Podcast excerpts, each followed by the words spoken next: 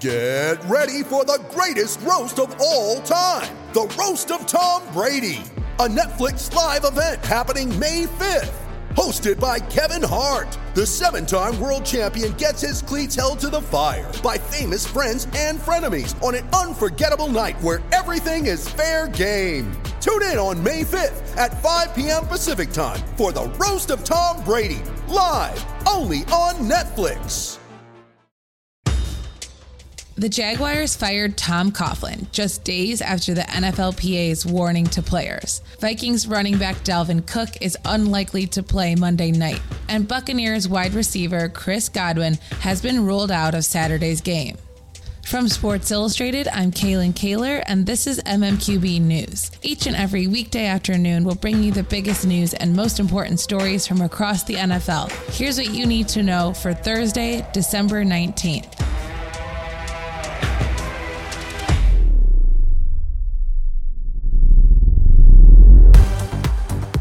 Jaguars owner Shad Khan fired Executive Vice President of Football Operations Tom Coughlin on Wednesday. The decision came just two days after the NFLPA warned players about signing with the Jaguars because of excessive fines and player grievances with Jacksonville's management.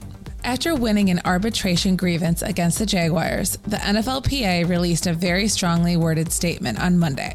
They said, it should be noted that Jaguars players continue to be at odds with Jaguars management over their rights under the CBA far more than players on other clubs. Former Jaguar Dante Fowler Jr. tweeted that he got back $700,000 from 25 separate fines. And Jaguars running back Leonard Fournette just confirmed he received $99,000 back from a fine that he got for sitting on the bench while inactive last season. The union noted that more than a quarter of the grievances filed by players over the past two years were filed against Jacksonville. Khan said he initially decided to make the move to fire Coughlin after the season ended, but the letter the NFLPA sent to its players seems to have accelerated that timeline. Khan said, I determined earlier this fall that making this move at the conclusion of the 2019 season would be in everyone's best interest. But in recent days, I reconsidered and I decided to make this change immediately. I thank Tom for his efforts not only over the past three years, but for all he did from our very first season 25 years ago to put the Jacksonville Jaguars on the map. In a statement to ESPN reporter Chris Mortensen, Coughlin said he was thankful for his time in Jacksonville. As head of football operations for the Jaguars for the last three years, I was responsible for all things related to football. He said, I take great pride in our accomplishments, especially in 2017. I'd like to thank Shad Khan for the opportunity, all the players and staff for their efforts, and the great fans here for their support.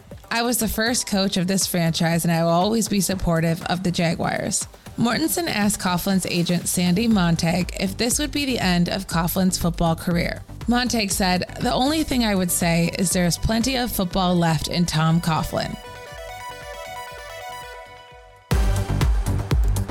ESPN's Adam Schefter reported that Vikings Pro Bowler Dalvin Cook is unlikely to play against the Packers Monday night because of a shoulder injury. Sources told ESPN's Courtney Cronin that the Vikings are even leaning towards shutting him down for the last two regular season games. That way they can have him ready for the playoffs.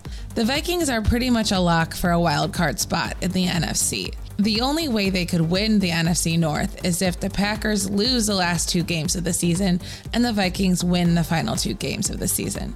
So that would start with a win on Monday night.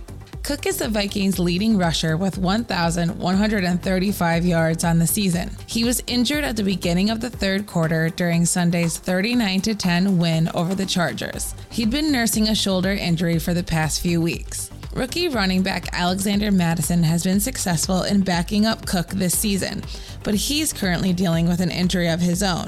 He missed last week's game with an ankle injury, but head coach Mike Zimmer is optimistic about Mattison. He said there's a good chance he'll play on Monday. As for Cook, he isn't willing to say that he definitely won't be playing Monday night.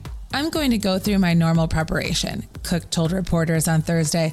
If I'm ready to go, I'm ready to go.